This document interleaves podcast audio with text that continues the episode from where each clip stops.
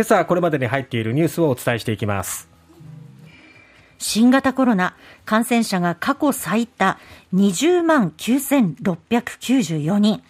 病床使用率が18府県で50%を超える。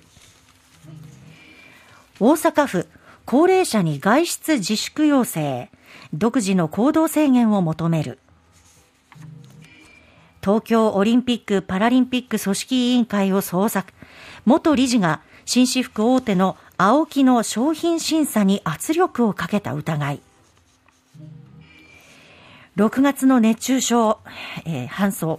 搬送最多の1万5969人。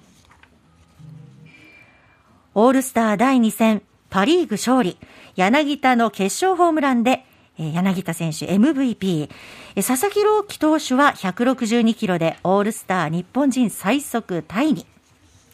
まずは新型コロナウイルスです。感染者が昨日は全都道府県と空港検疫で新たに20万9694人が確認されまして4日ぶりに過去最多を更新ということになりました、はい、福岡県の新規感染者は1万1188人で1週間前から2056人増えていると。はい、そして80代以上の男女8人の死亡が確認されたと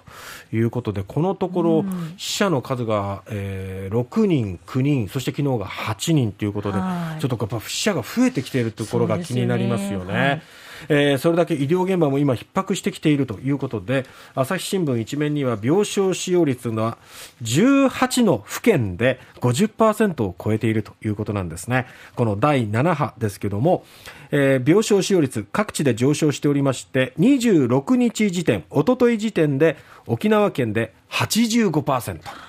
静岡県で74%神奈川県で71%に達しました。50%以上となっているのはこのほか青森、福島、茨城、埼玉、千葉、石川、滋賀、大阪、兵庫、和歌山、広島、福岡、長崎、熊本、鹿児島の各府県、まあ、全部で18府県ということになって福岡はもう60%を超えています非常に高い病床使用率になってきて。やっぱりこの病床が逼迫してくると、この夏場、新型コロナだけではありません、熱中症で運ばれる方もいらっしゃるし、その他いろんな別のね、子供がかかりやすいとされるウイルスなども流行っていたりとかして、こうなかなかまともに治療が受けにくい状況になると、それは困りますよね。ですよね。うん、まあそんな中、各地、新規陽性者の数が増えていっても行動制限は求めないというところが多いんですがそんな中で大阪府です新型コロナウイルスのまず対策本部会議を開きまして昨日重症化リスクの高い高齢者らに対して不要不急の外出を自粛するよう要請することを決めたと。高齢者の同居家族らにも感染リスクが高い行動を控えるよう呼びかけたということです。え期間はお盆を含むえー、今月28日、つまり今日から8月27日の1か月間ということですね。うん、えー、直近の1週間で新規感染者に占める70代以上の割合は6.9%。低いんですよ。はい。ですが、入院患者では高齢者の割合は7割を超えるということで、やっぱり感染してしまうと入院して入院に結びつくっていうのがやっぱり高齢者の方は確率が高いと。うん、で一番用心してほしい、ね、そうそうそうですよね。それが長期化することもありますし、はい、あるいは重症化、そして命の危機にっていうところにつながりやすいということで、まあ、高齢者に呼びかけていると。ただ一方でですね、はい、ええ。えー、大阪大学の忽那聡教授は、重症化して亡くなった高齢者の多くは、感染リスクの高い行動をして感染しているわけではなく、高齢者施設などへのウイルスの持ち込みによって感染している、はい、高齢者に限定した行動制限に意義はあるのか疑問だというふうにコメントしてい最近ね、その高齢者施設でのクラスターというのもね、ちょっと伝えられていますから、えー、うん、どこからも。ここだけ限定しても効果があるのかどうかっていうね、ねまあ、エビデンスもそれがあるあるわけではないので、どうなんだろうなというところですね。ちなみに福岡県は、まあ、行動制限はこういうふうにあの限定しても設けないというところですね、うん、えー、ここを制限すれば感染拡大を抑えられるという確たるエビデンスがないと。市中に蔓延していて1箇所を抑えても他のところから広がるのであれば効果は極めて限定的だとしています。さあ東京オリンピック・パラリンピックをめぐる疑惑ですね、えー、大会組織委員会の高橋元理事と紳士服大手 ＡＯＫＩ ホールディングス側とのこの受託収賄容疑疑惑ですけれども東京地検特捜部は都庁の本庁舎に入る組織委員会の生産法人を受託収賄容疑の関連先として捜索しました。